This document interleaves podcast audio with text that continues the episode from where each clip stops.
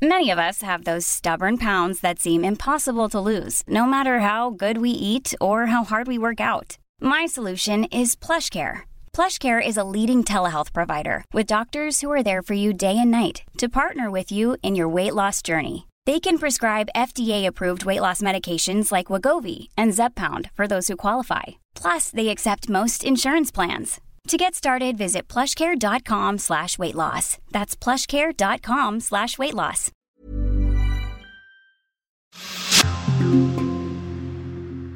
Im schlimmsten Fall der Tod, was aber nur selten passiert. Synthetische Cannabinoide machen auch körperlich abhängig im Gegensatz zu sauberem Cannabis. Das Hauptproblem, würde ich sagen, ist das Suchtverhalten. Ansonsten spielt man russisch Roulette mit seiner Gesundheit, wenn man in Deutschland kifft. Und bei der Legalisierung in einem kontrollierten Markt wird es so ein Phänomen auch nicht mehr geben. Die Legalisierung ist ein Gamechanger.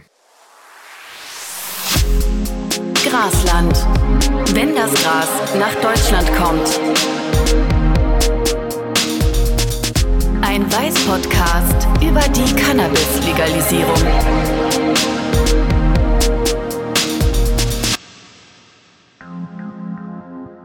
Deutschland will also Cannabis legalisieren und rund um dieses Thema wird viel gestritten. Die einen finden es super und freuen sich auf legale Joints, die anderen fürchten den Untergang der Welt, wie wir sie kennen. In Wirklichkeit ist es natürlich viel komplizierter und es gibt viele offene Fragen, die wir hier in diesem Podcast, den ihr jetzt gerade angemacht habt, klären wollen. Zum Beispiel, macht die Legalisierung Dealer arbeitslos, also verschwindet der Schwarzmarkt und hat die Polizei dann total viel Zeit für andere Dinge? Ja, und was ist eigentlich mit uns? Also werden wir alle zu Kifferinnen und Kiffern oder für manche von uns noch mehr, als wir es schon sind?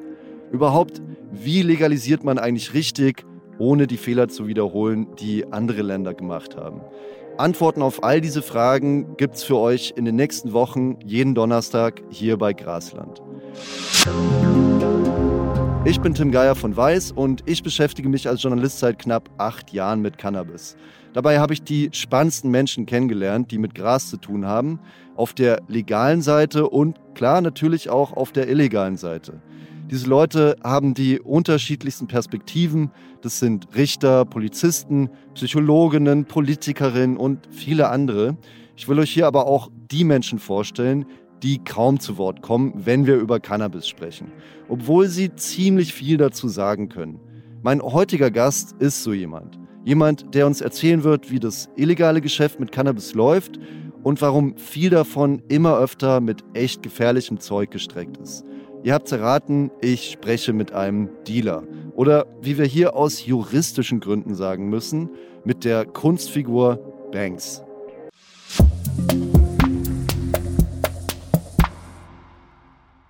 Ja, meinen echten Namen werde ich euch nicht sagen, ähm, aber laut ja, Staatsanwaltschaft und Kripo habe ich eine längere Zeit ja, im größeren Stil Cannabis verkauft, war angeblich Teil dieser Szene und ja, das Ermittlungsverfahren läuft noch und schauen wir mal, was da so rauskommt. Okay, das heißt, wir müssen ein bisschen aufpassen, äh, was wir hier sagen, aber man kann schon mal so viel vorausschicken, das ist eine relativ spannende Story und darüber werden wir auch noch reden. Ich möchte jetzt aber erstmal über ein anderes Thema sprechen, das die Cannabis-Legalisierung verändern wird für Konsumentinnen und Konsumenten und das ist, wie sie an Cannabis kommen. Momentan ist das ja alles noch illegal und damit wir besser darüber reden können, würde ich mir das mal mit dir zusammen genauer anschauen. Ich glaube, du kennst dich da ein bisschen besser aus. Also, wie läuft das eigentlich gerade? Wie kommen Leute an Gras? Welche Wege gibt es da so? Da gibt es natürlich verschiedene Wege, aber das Bild vom ja, der Hippie, der ein bisschen Cannabis anbaut und im Freundeskreis verteilt, was vielleicht noch so die ältere Generation hat, das trifft eher nicht mehr so zu. Das ist halt ein Riesenmarkt, mehrere Milliarden im Jahr und das ruft natürlich die organisierte Kriminalität hervor. Da wollen natürlich viele ein Stück vom Kuchen abhaben und da mischen eigentlich so ziemlich alle mit. Also. Okay, das heißt aber, gehen die Leute in Park, wie man das so klischeemäßig kennt, irgendwie in Berlin gibt es den Görlitzer Park oder ich habe auch mal gehört, es gibt so Boutique-Services, die bei dir zu Hause mit dem Fahrrad vorbeikommen und zehn verschiedene Sorten Cannabis haben. Also was gibt es da für Möglichkeiten? Wir wollen jetzt nicht anleiten, aber es sind ja einfach die Realitäten. Also so den Boutique-Service, den gibt es wahrscheinlich eher hier in Berlin. So. Ansonsten nicht. Ja, es gibt verschiedene Möglichkeiten. So der Görlitzer Park oder Bahnhof, so wie man sich das so klischeemäßig vorstellt, das ist maximal ein Prozent vom Handel. Also da gehen eigentlich nur Touris hin, die gar keinen Plan haben, wo sie sich irgendwas holen sollen oder so. Oder halt Leute, die gar keine Kontakte irgendwie haben zu niemandem. Es gibt ein paar Trends. Also auf der einen Seite, es gab das Darknet, das ist jetzt ja, ausgestorben im Bereich Drogen. Okay. Fast ausgestorben. Kannst du da kurz äh, bisschen Kontext geben, warum ausgestorben? Haben die, haben die Cops das sozusagen dicht gemacht? Ja, gut, da wurden ein paar Plattformen dicht gemacht. Ich kenne mich jetzt beim Darknet jetzt nicht so genau aus, aber es ist einfach nicht mehr so bequem. Also für Drogen kaufen, da will keiner ins Darknet für gehen. Okay. Da gibt es dann verschiedene Apps wie Wikami zum Beispiel, wo man mit den Leuten schreiben kann. Mhm. Aber an sich die Kunden erreichen tun die meistens dann über Telegram-Kanäle oder einfach Instagram. Okay, und das sind dann diese Services, die bei dir zu Hause vorbeikommen. Genau, also wenn du bei Instagram, wenn du bei Instagram siehst, so Cannabis-Seiten, wo dann steht Not for Sale, dann weißt du mal, da gibt es was zu kaufen. Okay, alles klar, alles klar. Und wenn du die anschreibst, dann bekommst du halt, ja, die, zum Beispiel von Wikami, das ist ein verschlüsselter Messenger eigentlich. Mhm ganz normaler Messenger, aber halt ein bisschen sicherer wie jetzt WhatsApp oder auch sicherer wie Telegram. Und da bekommt man eben die Wiki-ID, kann mit den Leuten schreiben, bekommt man meistens ein, ja, so ein Menü zugeschickt, also quasi den Katalog und bezahlt wird dann über Bitcoin und ja, die ganzen Kryptowährungen okay. halt. Das heißt, man kann es einfach öffentlich im Internet kaufen und jeder kann da mitmachen. Ja, im Prinzip schon. Man muss natürlich nur wissen, was man auch bei Instagram zum Beispiel eingibt oder die Kanäle von den Telegram-Dealer muss man finden. Und da ist halt das Problem, dass die meisten, oder nicht die meisten, aber ein großer Teil sind schon Scammer. Okay. Also Leute, die das anbieten und dann keine Ware liefern. Okay. Da gibt es so ein paar wenige solide. Und ja, die Accounts wollen wir jetzt natürlich nicht nennen. Ich glaube, dann würden wir ein bisschen Probleme bekommen. Aber ist alles online oder gibt es auch noch dieses von Freunden von Freunden? Ja, auf jeden Fall, das ist immer noch der Großteil vom Markt. Also dieses, was wir vorhin erwähnt hatten mit am Bahnhof oder so klischeemäßig, das ist, wie gesagt, fast gar nichts vom Markt. Online, ich weiß nicht, vielleicht 20, 30 Prozent oder so. Und das meiste läuft halt immer noch klassisch, nur dass die Lieferketten eben professionalisierter sind. Ähm, da gibt es große Plantagen in Deutschland, Holland, Spanien oder auch was weiß ich, Albanien und so noch. Das wäre jetzt meine nächste Frage gewesen. Also, wir haben jetzt so mal geklärt, es gibt die verschiedenen Wege, wie die Konsumierenden an das Gras kommen. Aber wie kommen eigentlich Leute in diesem Business an das Gras? Also lass uns mal den Weg zurückverfolgen vom Endkonsumenten über den Straßendealer, über den Wickerme, Telegram-Dealer bis hin zur Quelle sozusagen. Ja, also es gibt da ganz viele verschiedene Wege. Also es gibt ein paar Leute, die bauen relativ also im kleinen oder mittleren Stil an, verkaufen das dann direkt an ihre Kunden oder an wieder Zwischenhändler, die es weiterverkaufen. Und der Großteil vom Markt, also weit über 90 Prozent, ist aber top durchorganisiert. Also da mischen eigentlich alle Gruppierungen und Nationalitäten so mit. Mhm. Die so in der organisierten Kriminalität Fuß gefasst haben, sag ich mal. Plantagen, also Holland, Deutschland, Spanien, würde ich sagen, sind große Produzenten, Albanien noch und es kommt aber auch teilweise sogar aus, äh, ich glaube sogar aus Afrika kommt ein bisschen was, also habe ich Okay. mal gehört, aber, Aber das sind das ist jetzt nicht der große Teil. Also Spanien Ja. ist, würde ich sagen, Nummer eins in Deutschland. Also hat Holland eindeutig äh, abgelöst. Als und das sind dann, das kommt dann alles aus so Indoor-Plantagen, Gewächshäusern oder sind das große Felder? Die lassen sich in Holland ja wahrscheinlich schlecht verstecken, in Albanien vielleicht schon ein bisschen besser. Also, wo kommt das Zeug da konkret dann her? das meiste ist Indoor-Inbau auf jeden Fall. Also wenn man so Outdoor-Sorten, die bekommt man kaum weg. Also da, das will keiner. So Hecke äh, nennt man das. So. Und das, Das das, will keiner, keiner. weil, weil die Wirkung nicht so stark ist? Oder Mhm. warum ist das so? Also ich persönlich zum Beispiel würde lieber einen biologisch angebauten Outdoor-Strain äh, rauchen, aber die Leute wollen halt ja keine Blätter dran, Mhm. ganz dicht, äh, harzig, funkelnd. Also Bilderbuch, äh, den Bilderbuchblatt wollen die Leute. Ja. Natürlich, da kommen wir dann später noch drauf, dass es auch andere Wege gibt, aber Mhm. wenn sauberes Cannabis hier auf dem Markt ist, dann ist es fast immer Indoor- Indoor-Anbau. Okay, alles klar. Und dann kommt es von den Plantagen zu einem Zwischenhändler, der das dann zu dir oder beziehungsweise zu Leuten bringt, die das direkt an den Endkunden verkaufen? Oder wie viele, wie viele Steps sind da noch dazwischen drin? Das kommt halt immer drauf an. Wie gesagt, wenn jemand was Kleines anbaut und das direkt dann an im Freundeskreis verkauft, was die Ausnahme ist, sag ich mal, vom, also was einen kleinen Teil vom Markt was macht, aber der Hauptteil, also nehmen wir mal so den Standardfall, in Spanien ist eine große Plantage, mhm. da besetzen die teilweise auch Häuser, machen da 300 Pflanzen rein, wenn irgendwelche Millionäre gerade äh, im Winter halt nicht in ihrem Ferienhaus sind. Wirklich?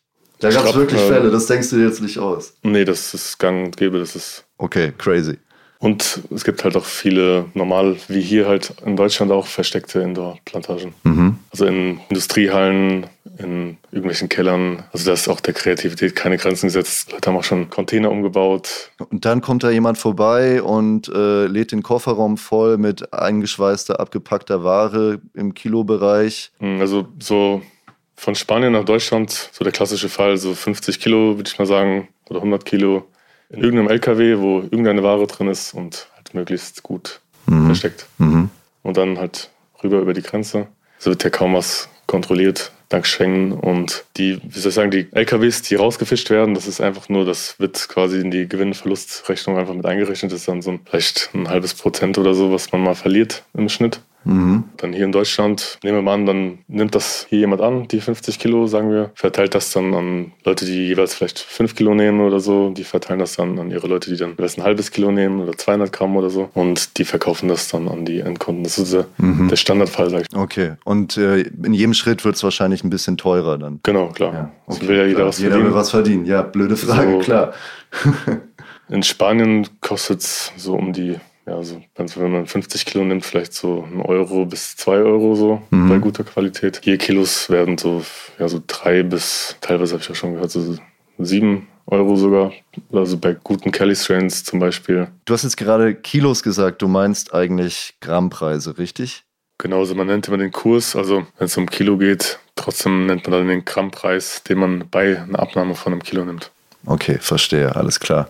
Also es kommt natürlich immer drauf an, also in Bayern zum Beispiel ist es sehr teuer. In also Hamburg, Berlin ist es, denke ich mal, ein bisschen günstiger mhm. wie dort. NRW ist auch ein bisschen günstiger, einfach weil es von, ja, weil es halt krimineller ist. Alles klar, ein größeres Risiko. Also kurz gesagt, umso weniger Kriminalität in dem Bereich ist, umso höher sind die Preise auch. Also in Bayern, ich weiß nicht, was die da zahlen, aber die zahlen bestimmt 15 Euro das Gramm oder mhm. so. Okay, das heißt. Ähm, also jetzt der Endkonsument. Ja, genau, da wären wir dann wieder beim Endkonsument angekommen. Das ist sozusagen die Realität für die Konsumentin und den Konsumenten. Und man sieht, da steckt aber eine krasse Maschinerie dahinter, äh, die sehr durchorganisiert ist mit sehr vielen Teilnehmern.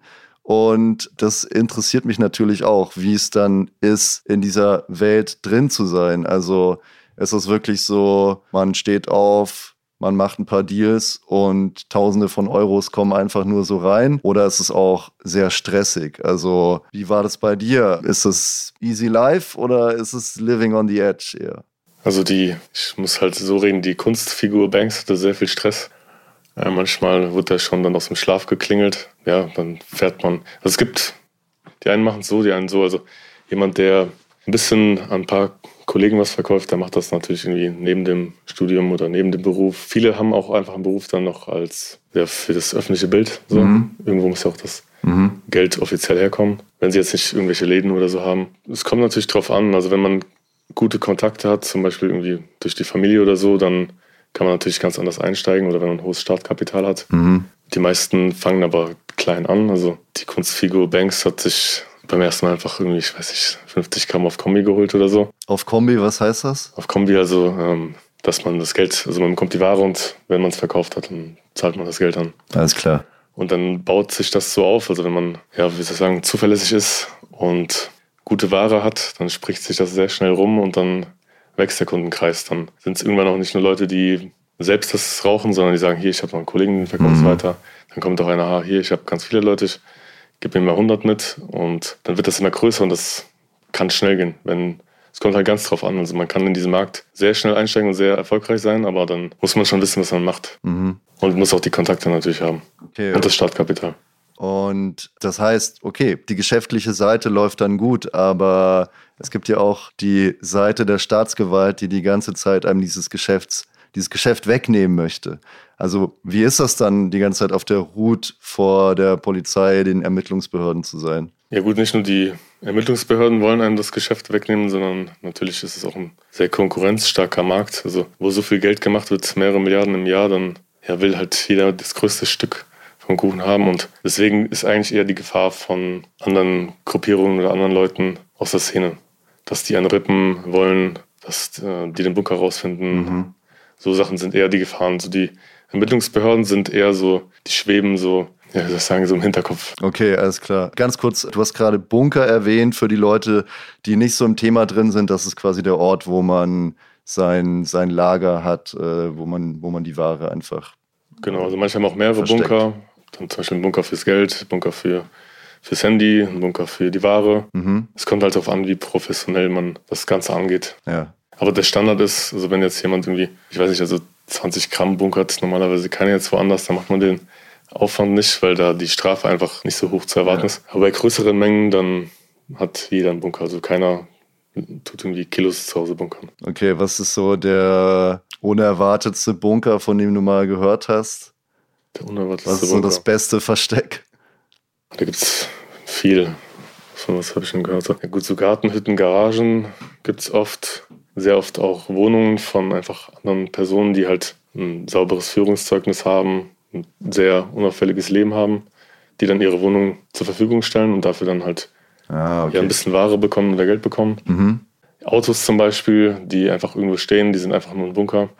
Die sind dann auf irgendjemand angemeldet, der auch nichts damit zu tun hat. Okay.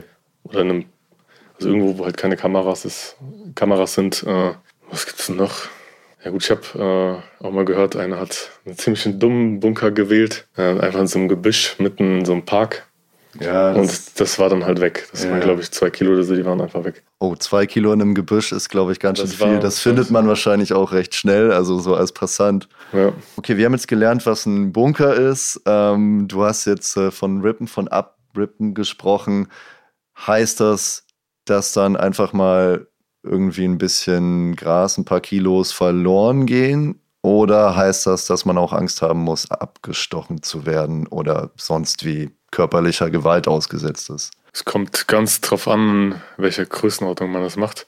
Wo es natürlich auch bei kleinen zu Gewalt kommt, aber Schusswaffen und generell Waffen sind halt bei größeren Mengen dann eher mit am Start, obwohl die Schusswaffen dann eher selten eingesetzt werden, aber einfach um Angst zu machen. Weil wenn jemand mit einer Schusswaffe kommt, dann wehrst du dich nicht mehr, dann gibst du die Ware, wenn du halt nicht eine eigene hast. Und ja, dieses Hochrüsten in der organisierten Kriminalität kommt daher. Also hm.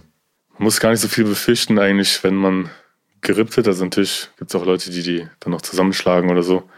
Oder wenn es halt zu einer Auseinandersetzung kommt, mehr Angst müssen eigentlich die haben, die rippen, dass da dann Vergeltungsschlag kommt. Ah, okay. Also das heißt, man ist safe, solange man seine Ware dann abtritt. Aber es kann sein, dass man sich das nochmal durch den Kopf gehen lässt und dann irgendwann nochmal zurückkommt und sozusagen Revanche fordert. Ich meine das so, dass wenn eine Gruppierung die andere rippt oder eine Person eine andere, dann wird das natürlich einen Vergeltungsschlag geben im Sinne von die Person, also in Holland oder so wird, wird dann jemand erschossen, in Deutschland wird da eigentlich ja keiner erschossen, aber da gibt es dann halt Schläge und vielleicht wird jemand mal im Keller festgehalten, ein paar Tage oder so, ein bisschen gefoltert, aber jetzt nicht im Sinne von, jetzt, wir haben jetzt noch keine mexikanischen Verhältnisse hier. Mhm. Aber es geht halt schon so Stück für Stück in die Richtung. Okay, aber äh, du hast jetzt gesagt, man muss ähm, vor der Konkurrenz aufpassen, fast ein bisschen mehr als vor der Polizei. Aber wir müssen natürlich über den Elephant in the Room sprechen. Ähm, die Staatsanwaltschaft, die wahrscheinlich sich diese Episode gut anhören wird, die wird jetzt genau die Ohren spitzen. Und zwar wurdest du ja verhaftet und ähm, du wurdest verhaftet, wenn ich das richtig gelesen habe, mit 1,3 Kilo Weed und 100 Hanfpflanzen hat man bei dir gefunden. So wurde es zumindest berichtet. Also wie lief das ab? So. Ich weiß nicht genau, was da drin stand im Haftbefehl, aber so, ja, so ein bisschen über 100. Ja. Aber viele waren noch klein. So. Okay. Weiß ich jetzt natürlich nur von den Fotos aus der Zeitung. Ja, ja, alles klar. Also wie lief diese Verhaftung ab dann? Die Verhaftung lief so ab, ich bin zu diesen Räumen gefahren, also ich hatte Geschäftsräume, ich habe ein Startup auch gehabt. Mhm. Ich bin zu diesen Räumen gefahren, bin mit meinem Hund nochmal kurz so vorne auf der Wiese rumgelaufen. Dann kam auch kurz schon so ein Auto angefahren. War schon sehr strange so. Da saß ein Mann und eine junge Frau, die kurz geguckt haben und direkt weitergefahren sind. Mhm. Dann habe ich den Hund reingebracht. Bin ich rausgekommen, wollte gerade was aus dem Auto holen und dann kam halt von allen Himmelsrichtungen Autos, also ich glaube drei Autos oder so. Und dann halt ja von allen Seiten, also auch hinterm Haus dann noch jemand, oben aus dem Fenster noch jemand. Ich weiß nicht, ich glaube so acht, neun, zehn Beamte so um den Dreh, die dann halt ja also die Waffen auf mich gerichtet haben. Und dann muss ich mich erstmal hinlegen. Das war dann, ja, dann gab es doch eine kleine Diskussion, weil die hatten keinen Haftbefehl, äh, keinen Durchsuchungsbeschluss dabei. Okay. Und dann habe ich gesagt, zeigt mir den Besuch, äh, Durchsuchungsbeschluss vorher, kommt ihr nicht rein. Sind natürlich trotzdem vorher reingegangen. Das war aber ein bisschen dumm, weil dann musste ich eine halbe Stunde an der Wand stehen mit Handschellen und Socken äh, und die ganzen anderen. Es war in so einem Startup-Zentrum, was auch vom Landkreis gefördert ist. Da ähm, ja, sind viele Startups und das war dann sehr peinlich, weil ich stand dann halt da mit den ganzen Beamten. Also Fuß dir war es und peinlich Handschellen. oder, oder Mir war es natürlich sehr unangenehm, weil die ganzen anderen Startup-Gründer da haben halt einfach gesehen, wie ich da mit Fuß und Handschellen da stand. Ich halbe, dreiviertel Stunde, bis dann die Staatsanwältin kam. Dann sind wir rein. Mein Hund war drin. Ich wollte dann natürlich nicht, dass er erschossen wird. Das ähm, habe ich dann zum Glück regeln können, weil ich hatte einen Maulkorb noch drin und dann haben die total den Terz gemacht. Also sind dann, einer hat noch so, ein, so dieses Schild gehabt, so, so einen Schlagstock noch und irgendwie zehn Mann und so. Und dann durfte ich ganz kurz halt die Handschellen ab, den, weil der Hund halt ein bisschen gefährlich ist, Ja. den ich hatte. okay. Ja, Was war das für ein Hund? Dobermann. Ah, okay. Und ähm, dann bin ich rein, habe den Hund Maulkorb angezogen. Die haben den Hund dann mitgenommen. Danach bin ich eigentlich ja, direkt ins Polizeipräsidium Gießen gefahren worden. Da halt erkennungsdienstliche Maßnahmen Ja. und dann halt ab in diese, in diese Zelle da, wo halt ja, die ganze Zeit Licht auf dich geleuchtet wird und Kameras auf dich gerichtet sind. Und dann am nächsten Tag zum Haftrichter und dann Okay. Ab nach Butzbach. Es klingt jetzt schon alles nicht so angenehm. Wie würdest du diese, diesen ganzen Tag im Nachhinein bewerten, wenn du heute so dran denkst? War auf jeden Fall nicht schön. Für mich war es noch okay. So, für meine Freundin war es sehr schlimm. Weil die sind dann natürlich zeitgleich auch noch äh, in die Wohnung von mir, wo meine Freundin dann war. Und die haben sie auch ziemlich scheiße behandelt, die Beamten. Und die hat heute immer noch so Angststörungen schon fast. Also wenn Okay. ein Auto schnell angefahren kommt, dann denkt die, es kommt die Polizei, obwohl halt Okay. es gar keinen Grund mehr gibt, dass jetzt Machst du dir, machst du dir da selbst auch ein bisschen Vorwürfe? in dem Punkt auf jeden Fall schon, ja. Ja. was meine Freundin angeht, was den Hund angeht, der auch nicht gut behandelt wurde, der auch danach einen ziemlichen Schaden hatte. Und natürlich auch ja, meine Familie. Hm. Okay. Gut, das heißt, du hast gerade gesagt, dann ab nach Butzbach. Butzbach war, glaube ich, der Knast, in den du dann Genau. musstest. Ja, Banks. Wie war es im Knast? Ja, auch nicht schön. Es gibt schöne Orte, vor allem die JV Butzbach ist schon ist irgendwie so ein Bau aus noch der Nazi-Zeit. Also mein Anwalt ist in vielen Knästen unterwegs und der meint, es ist der Schlimmste. Und ähm, wie lange saßt du da dann? In Untersuchungshaft. Das war ein ziemliches Hin und Her, also ziemlicher Stress. Ich bin erst in Urhaft gekommen, in Butzbach, dann erstmal sieben Tage auch wegen Corona, dann noch so diese Isolationshaft. Noch schlimmer, obwohl es auch nicht mehr viel Unterschied macht, ob du jetzt da ein paar Leute siehst oder nicht. Also du verarbeitest erstmal alles. Ich habe auch jetzt nicht wie die anderen alle die ganze Zeit Fernsehen geguckt, um das irgendwie auszublenden, sondern ich habe dann Briefe geschrieben und habe den ganzen, den ganzen Tag das reflektiert. Du kannst ja nichts anderes machen. Ist auch nicht das Klientel, mit dem man zu tun haben will, natürlich im Knast. Gerade in J der JV Butzbach, da sind hauptsächlich, also nur Leute eigentlich mit Haftstrafen von über fünf Jahren. Eigentlich nur Mörder, ähm, Vergewaltiger, mehrfache Gewalttäter. Wie lange warst du drin und wie lange bist du jetzt schon wieder draußen? Wie gesagt, das war so ein Hin und Her. Erst einen Monat, dann Haftprüfung. Dann bin ich auf Meldeauflage rausgekommen, also dreimal die Woche dann melden und noch ein paar andere Auflagen. Dann, Überraschung, hat die Staatsanwaltschaft Revision eingelegt. Das Landgericht hat dann entschieden, Haftbefehl wird wieder, auf, äh, wieder in Vollzug gesetzt. Dann wurde ich nochmal verhaftet. Dann, warte mal, ich, das ist schon jetzt so lange her. Dann bei der zweiten Verhaftung, ah, da bin ich am nächsten Tag wieder rausgekommen, genau. Das war dann nämlich nicht der erste Haftrichter, sondern ein neuer Haftrichter. Der hat dann komplett den Haftbefehl aufgehoben. Das heißt, ich war quasi komplett free wieder. Und dann, ja, Überraschung, wieder Revision, wieder vors Landgericht. Die haben dann gesagt, Wiederhaft, jetzt in einer anderen Stadt und dann wieder von Haftrichter. Das war aber dann wieder der erste und der hat dann mich wieder nach Butzbach geschickt. Okay.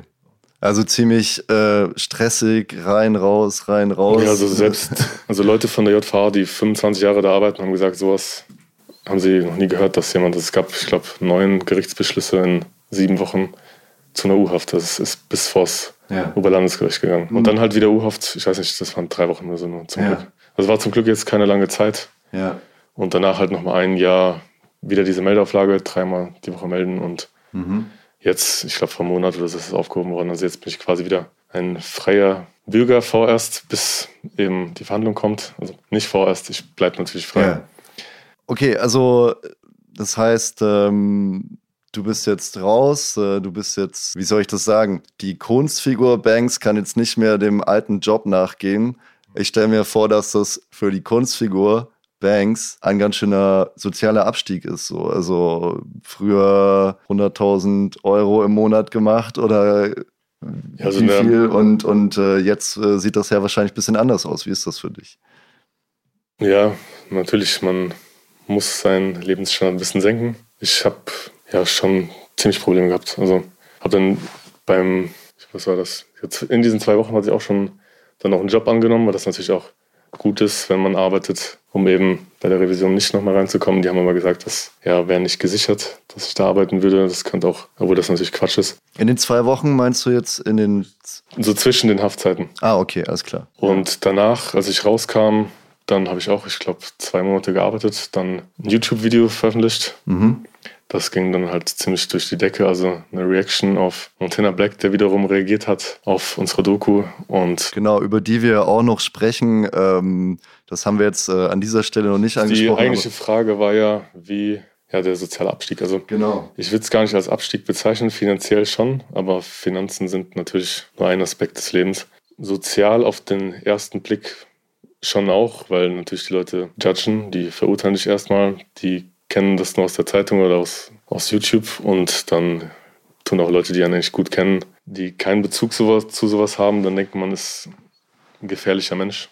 Ja, aber macht dir das gar keine Sorgen? Hast du keine Angst davor, wieder in den Knast zu müssen? Denn das Verfahren kommt ja noch. Ja, also ich gehe zur Not, also wenn mir wirklich Knast drohen würde, würde ich bis vor das Bundesverfassungsgericht gehen. Ansonsten wenn die mir eine kleine Strafe geben, also was ist klein, also eine Bewährungsstrafe zum Beispiel ist auch eigentlich eine krasse Strafe, aber ich weiß halt, ich werde nie wieder in irgendeiner Art und Weise mhm. Strafgesetze brechen und ja, also ja, von daher würdest du denke, klarkommen mit, mit einer Bewährungsstrafe, glaubst du? Bewährungsstrafe ist okay. So. Ja. Natürlich, man will das Maximum haben, also am besten wäre natürlich ein Freispruch, was ein bisschen unrealistisch ist. Mal schauen, also ich denke mal, die werden versuchen, was geht, also mir versuchen, ja, hohe Geldstrafen zu geben.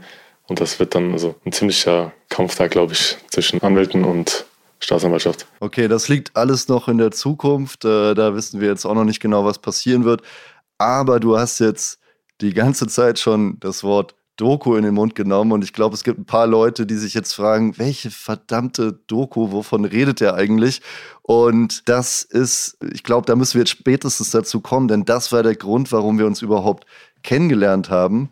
Du bist irgendwann zu uns ins Büro reinmarschiert und hast gesagt, hallo, ich bin der und der, ich mache dieses und jenes und ich habe bei meinem Job festgestellt, es gibt ein riesiges Problem, nämlich dass Cannabis, das alle Leute so konsumieren, ist gestreckt mit synthetischen Cannabinoiden. Was ist das eigentlich? Erzähl doch nochmal. Synthetische Cannabinoide sind nachempfundene Cannabinoide, also die ähneln von der Wirkung den echten Cannabinoiden, die in der Cannabispflanze sind. Okay. Und also sowas wie THC, CBD, CBC und die ganzen Okay, das ähm, mal kurz zusammengefasst. Also äh, es gibt verschiedene Wirkstoffe in Cannabis. Äh, THC ist das, vereinfacht gesagt, von dem man high wird. Von CBD wird man nicht high. Und genau, das sind alles Cannabinoide. Genau, und, die synthetischen ahmen die Wirkung von, vom THC nach. Okay. Sie ahmen es nur nach, die Wirkung ist nicht gleich und es hat ein ganz anderes gesundheitliches Risiko, so etwas zu rauchen.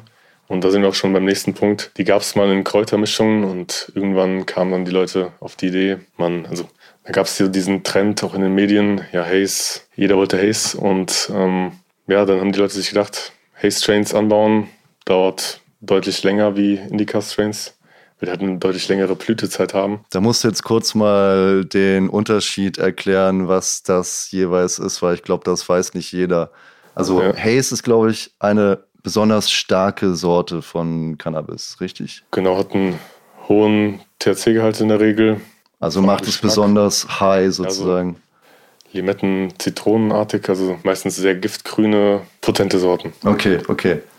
Und die sind Sativa-lastig, also es gibt ja Indica und Sativa-Cannabis. Und das heißt, ähm, Indica-Pflanzen sind klein und buschig, mhm. haben eine kurze Blütezeit, also sind, es dauert nicht so lange, die anzubauen. Und Haze Strains oder beziehungsweise also Haze Strains sind Sativa dominierte Strains.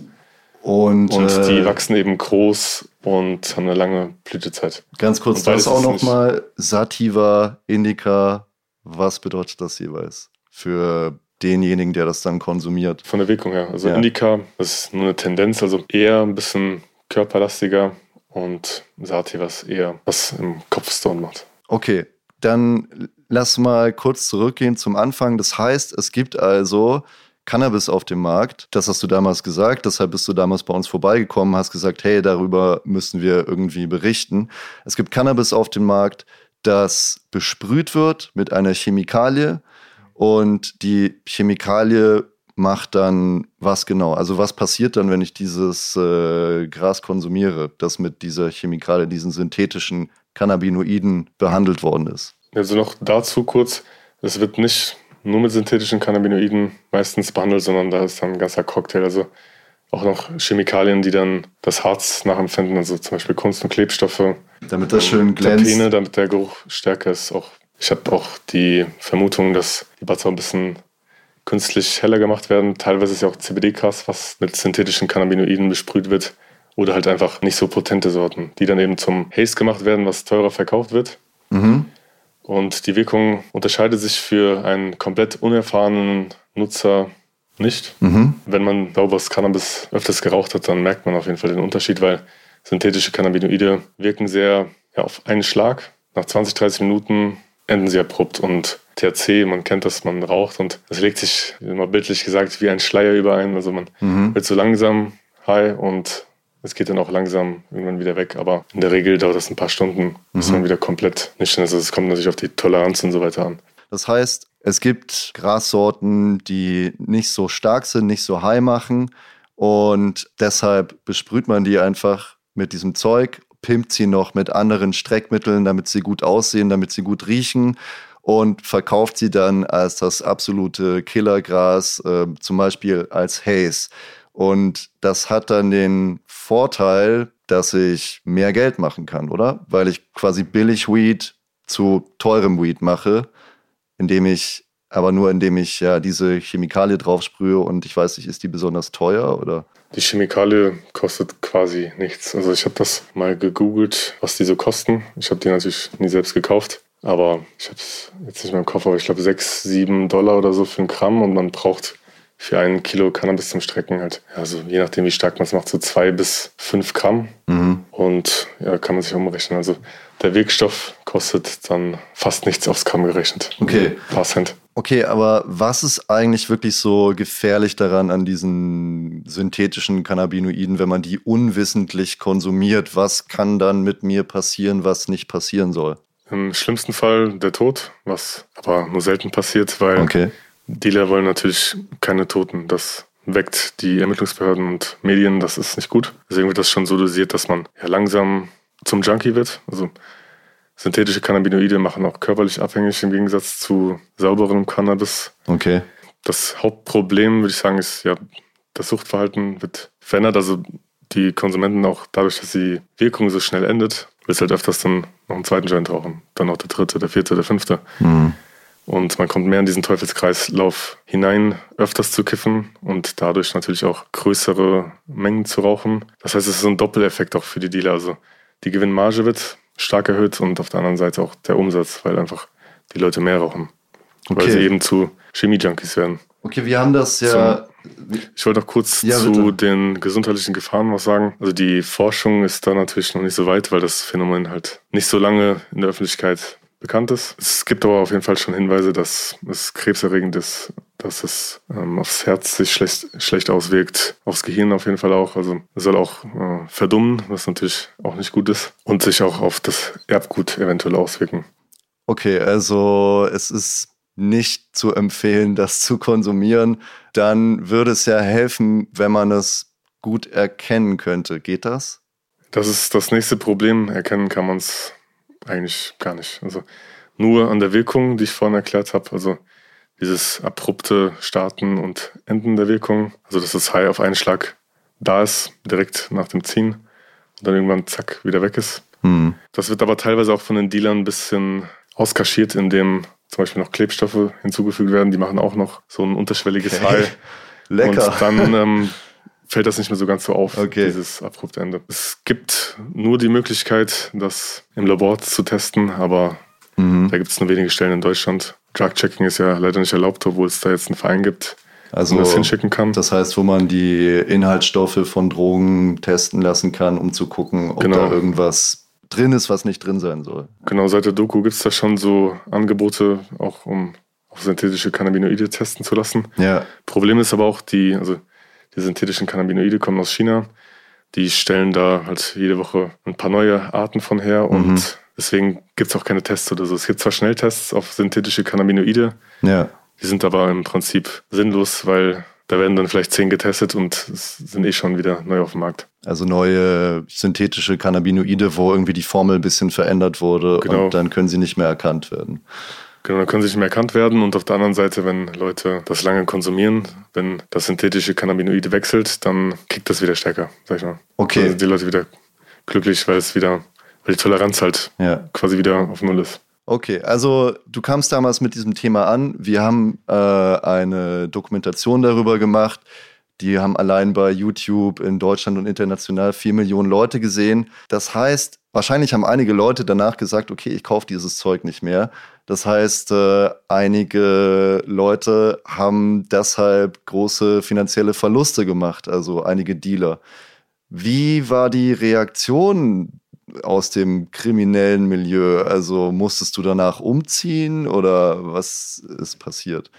Also ich bin seit der Verhaftung, ich glaube, dreimal umgezogen. Äh, nee, seit der Doku dreimal umgezogen, genau. Ah ja, okay. Und ja, also einer im Knast hat mir gesagt, also die meisten sitzen da schon so lange, dass sie das, dass sie gar kein YouTube kennen oder also es gab sogar einen, der wusste nicht mehr, was ein iPhone ist. Aber der eine, der, ich glaube, ein oder zwei Tage nach mir reinkam, auch mit einer größeren Kilozahl in der Anklage, der meinte zu mir, ja, nach der Doku haben die Kunden angefangen zu stressen. also das, das Bewusstsein dich, ist auf jeden Fall klar. Das ja. war ja auch das Ziel, dass die Leute aufgeweckt werden, was sie da überhaupt konsumieren dass sie sich über den Gefahren bewusst sind, weil es gibt keine größere Gefahr wie die, die von der keiner weiß. Ja. Dann können die Leute darauf nicht reagieren. Ich mache mir jetzt auch nicht die Illusion, dass, dass es keinen Chemiekras mehr gibt. Also es gibt's ist wahrscheinlich noch stärker geworden. Also es ist ja damals schon relativ stark verbreitet gewesen. Mhm. Ich denke mal, dass es jetzt noch weiter verbreitet ist. Einfach, weil halt viel Zeit vergeht und es werden immer noch viele hunderttausende Menschen das in Deutschland leider rauchen. Mhm. Aber die, ja, die Sie wissen es wenigstens. Und deshalb steht man vor der Entscheidung, rauche ich das oder rauche ich das nicht. Ja. Okay, also jetzt haben wir zwei Themen besprochen, die, bei denen man mutmaßen könnte, dass sie etwas damit zu tun haben, dass Cannabis illegal ist. Also das eine ist, Leute werden verhaftet. Das andere ist, dass unkontrolliert Cannabis verkauft wird, in dem irgendein Zeug drin ist. Das könnte sich ja vielleicht mit der Legalisierung ändern. Also im Koalitionsvertrag hat die Ampelkoalition festgelegt, dass sie die Qualität kontrollieren möchte und die Weitergabe verunreinigtem, von verunreinigtem Cannabis verhindern möchte. Deshalb möchten sie unter anderem legalisieren. Wie siehst du das? Kann eine Legalisierung da was verändern oder ist das, bleibt das trotzdem bestehen? Definitiv ändert da was die, die Legalisierung. Das ist ein Gamechanger. Jetzt haben die Leute gar nicht die Möglichkeit, sauberes Cannabis zu konsumieren. Also es sei denn, man kennt halt jemand, der das irgendwie direkt anbaut. Dann kann man sich sicher sein. Ansonsten ja, spielt man eigentlich russisch Roulette mit seiner Gesundheit, wenn man in Deutschland kifft. Und bei der Legalisierung in einem kontrollierten Markt, und ich hoffe, dass da auch die Qualitätskontrollen sehr stark sind, mhm. dann wird es so ein Phänomen auch nicht mehr geben. Der Schwarzmarkt orientiert, orientiert sich auch ein bisschen am legalen Markt. Also in einem Land, wo Cannabis legal erhältlich ist, da kannst du dann kein Drecksgras an den Mann bringen, sag ich mal. Da in Deutschland ist es halt so, viele Leute wollen das, die wissen gar nicht mehr, wie überhaupt normales Cannabis wirkt okay. oder schmeckt.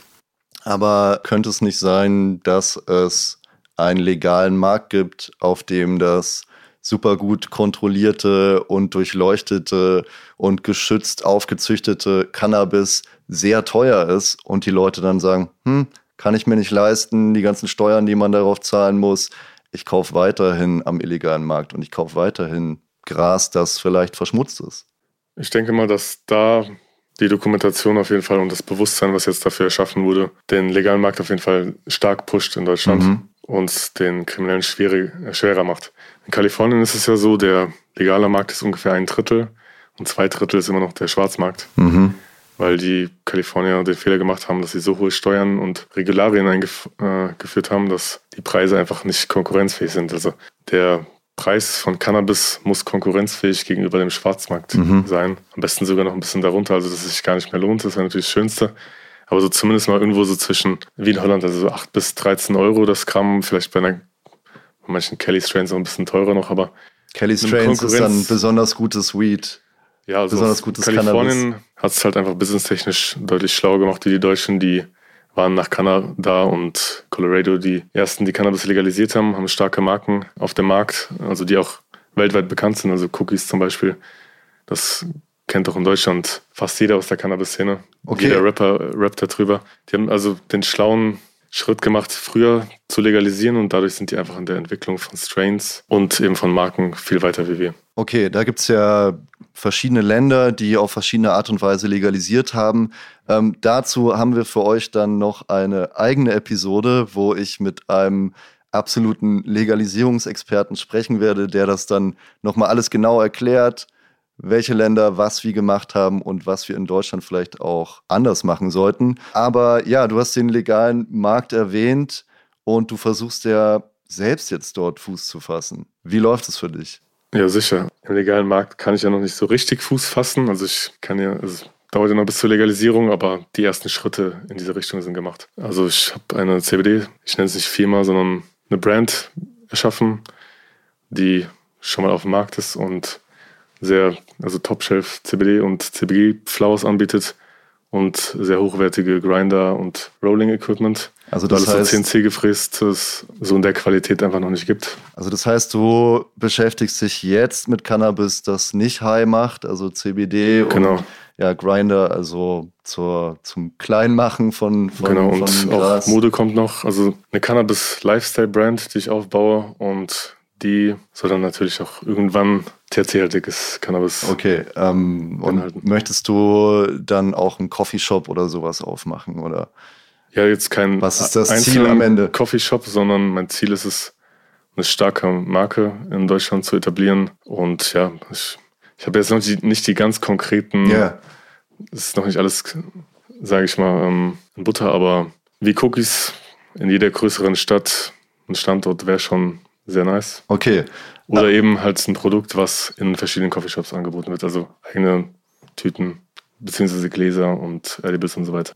Im Moment ist es ja so, es gibt Cannabis auf Rezept in Deutschland. Das ist legal. Also wenn ich ein Rezept habe, kann ich in die Apotheke gehen und mir dort Cannabis holen. Und das wird hergestellt von drei großen Unternehmen. Zwei davon kommen aus Kanada, eins aus Deutschland. Und jetzt könnte ich mir gut vorstellen, wenn Cannabis legal wird, so zum Freizeitkonsum, fahren die einfach ihre Produktion hoch und übernehmen den Markt. Also ist da überhaupt noch Platz für jemanden wie dich? Oder musst du bei denen dich dann ähm, dir einen Job suchen?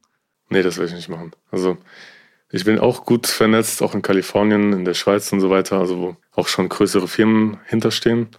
Das ist jetzt auch noch nichts irgendwie, auch nichts unterschrieben oder so, aber ich habe zufälligerweise mal in Barca, also ich war nicht auf der Spannerbis Das ist eine Cannabis-Messe in Barcelona. Mhm. Aber zufällig war ich eben an diesem Wochenende da, wo die Spannabis war und habe dann einen, ich glaube so 50 Jahre alten Mann kennengelernt, der mir erzählt hat, dass er Biotechnologe ist und dann später hat sich herausgestellt, dass er Cannabis-Biotechnologe ist und der Erfinder von Girl Scout Cookies ist. Also einer der bekanntesten Strains in Kalifornien mhm. und auch einer der ersten Produzenten von Cannabis. Also Strains auch ist eine Cannabis-Sorte sozusagen und ähm genau. Also er tut alte Landrasten, alte Strains weiter züchten, also um sie zum Züchten. Also er tut eigene Genetiken entwickeln okay. und eben auch Cannabis anbauen. Und mit solchen Leuten bin ich in Kontakt und versuche dann natürlich das Branding von mir mit den ihrer Professionalität und eventuell auch mit den ihrem Startkapital dann umzusetzen. Aber ich will natürlich möglichst eigenständig sein. Also am liebsten wäre es mir, wenn jetzt das CBD und die Mode und die Grinder und so weiter so gut laufen, dass ich selbst dann finanziell so einen guten Start, äh, also mit mehreren, mehreren Standorten dann auch schon machen kann. Das wird sich halt zeigen, wie es jetzt läuft. Das kommt auch ein bisschen darauf an, wie jetzt genau die Gesetze ausformuliert werden. Also wenn die bürokratischen Hürden sehr hoch sind, dann sind natürlich die Großen immer im Vorteil und die Kleinen im Nachteil. Und wenn das Ganze relativ offen ist, der Markt, dann werden da, denke ich mal, viele Player mit dem Markt sein. Also es wird sich zeigen. Es wird auf jeden Fall sehr spannend.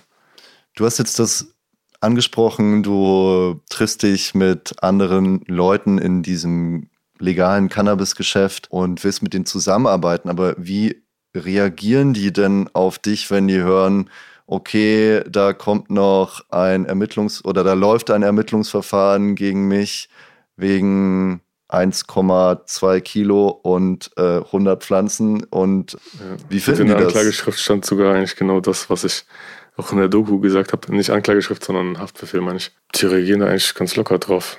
Branding ist alles, sag ich mal. Also, ich habe Ahnung vom Fach. Ich habe eine gewisse Reichweite jetzt über YouTube in dem Bereich und da tut mir irgendwie das Verfahren dann, also privat schadet es mir natürlich sehr. Das Verfahren das hat meine privaten Beziehungen sehr belastet, aber im Geschäftlichen ist das eher ein Push. Interessant, kann man sagen. Also der Schweizer, das ist auch der Vorsitzende, glaube ich, vom Schweizer Cannabisverband oder so, der hat mir zum Beispiel gesagt, sowas nach dem Motto, ja, dann bist du vom Fach, du kennst dich aus und. Okay, du, du bist vom Fach, also können Erfahrungen aus deiner Laufbahn vor der Festnahme von Vorteil sein, um in Zukunft, wenn es diesen legalen Markt gibt, dort aktiv zu werden? Definitiv. Ich kenne mich mit allen Bereichen aus. Also A, natürlich mit Cannabis selbst, mit den ganzen Marken, mit also aus Kalifornien zum Beispiel. Irgendwo ist auch ja das Dealen, wie soll ich sagen, der MBA der Straße. also man lernt da auch schon so die klassischen Business-Sachen, die man auch in einem legalen Geschäft ja. äh, anwenden kann. Also viele machen das ja, also die jetzt nicht in den legalen Cannabismarkt, sondern mhm. Oft ist das auch ein Sprungbrett. Also jemand macht das ein halbes Jahr oder zwei Jahre oder so, legt sich sehr viel Geld zur Seite, macht dann Läden auf oder ganz normale Unternehmen, also Handwerksunternehmen oder was auch immer. Mhm. Das ist ja schon bei vielen so der Schritt, quasi, also einmal Startkapital, aber auch so ein bisschen ja, lernen, mit Geld umzugehen, mit Menschen umzugehen. Man lernt ja ganz unterschiedliche Charaktere kennen. Also im Großhandel ist das ein, also ein Typ Mensch, sage ich mal. Also immer männlich, immer zwischen, sage ich mal, 20 und 35 und meistens ein bisschen breiter gebaut wie ich. Aber ansonsten, wenn wir jetzt in Kontakt, also die Kunstfigur Banks stand gerade am Anfang natürlich auch im Kontakt mit Cannabiskonsumenten und das halt die ganze Gesellschaft vertreten. Und überall kommt man ins Gespräch und überall nimmt man was mit das tut dann auch irgendwie ja, menschlich und auch im Allgemeinwissen fortbilden, weil du redest mit jeder Person was anderes, auch wenn es nur ein kurzes Gespräch ist, dann ist halt alles, also jede gesellschaftliche Schicht ist da vertreten, vom Professor bis zum Hartz-IV-Empfänger. Natürlich gibt es manche, die öfters vertreten sind, also Studenten sind halt natürlich sehr oft vertreten, ja. Also ich weiß nicht, welcher Student nicht gibt. so gefühlt. Also es gibt ja sogar eine Statistik, dass ähm, von der Bundeszentrale für gesundheitliche Aufklärung, dass über 50 Prozent, also bei der Lebenszeitprävalenz, über 50 Prozent der 18- bis 24-Jährigen haben letztes Jahr angegeben, dass sie schon das ein oder andere Mal Cannabis geraucht haben. Ja.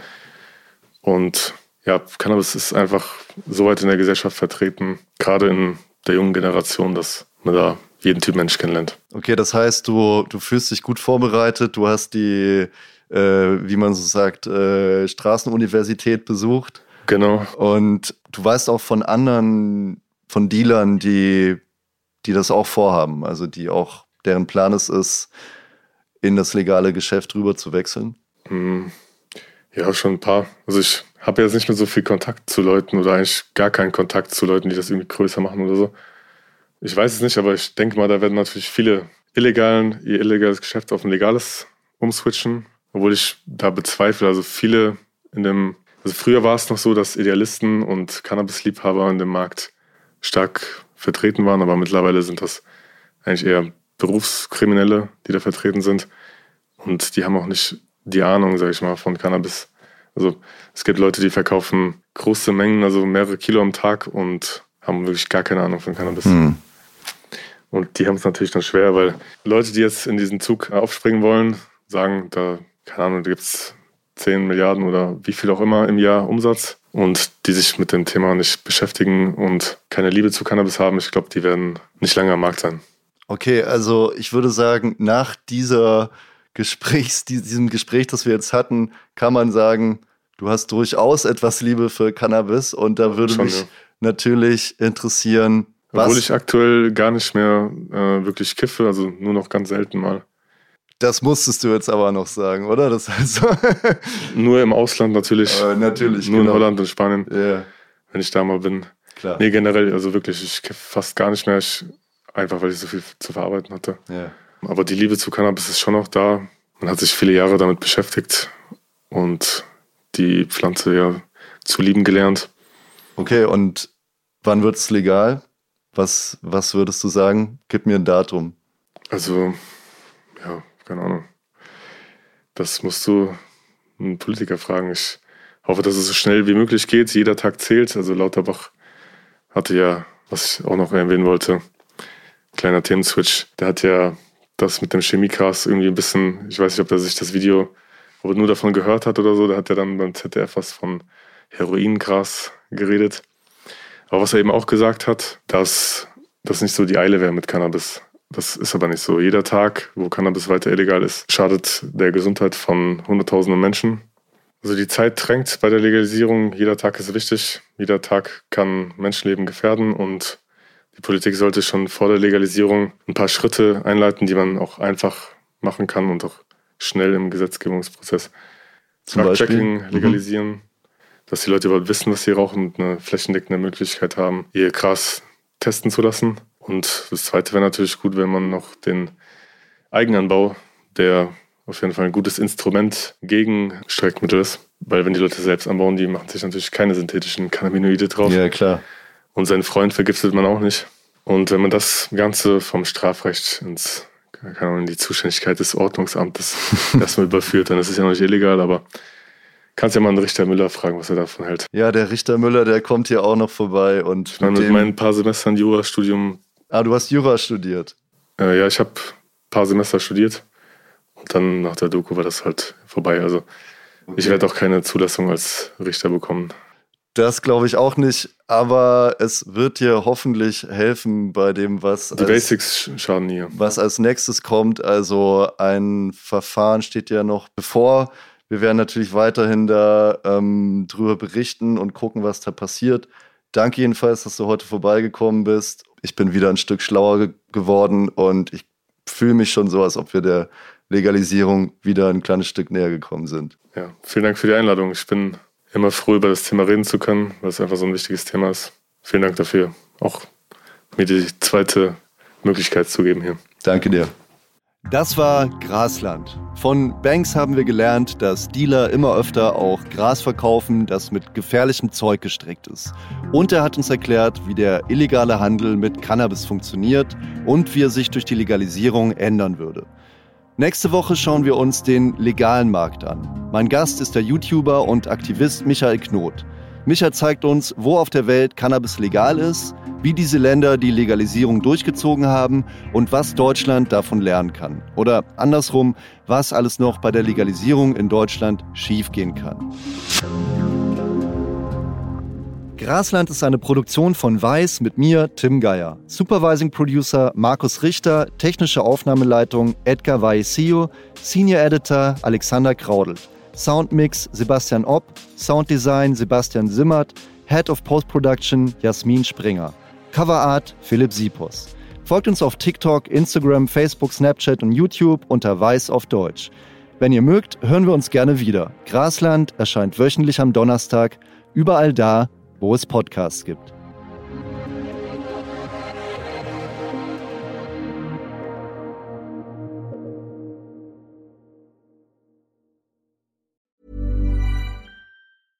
Imagine the softest sheets you've ever felt. Now imagine them getting even softer over time. That's what you'll feel with Bowl and Branch's organic cotton sheets. In a recent customer survey, 96% replied that Bowl and Branch sheets get softer with every wash. Start getting your best night's sleep in these sheets that get softer and softer for years to come. Try their sheets with a 30-night guarantee. Plus, get 15% off your first order at bowlandbranch.com. Code BUTTERY. Exclusions apply. See site for details.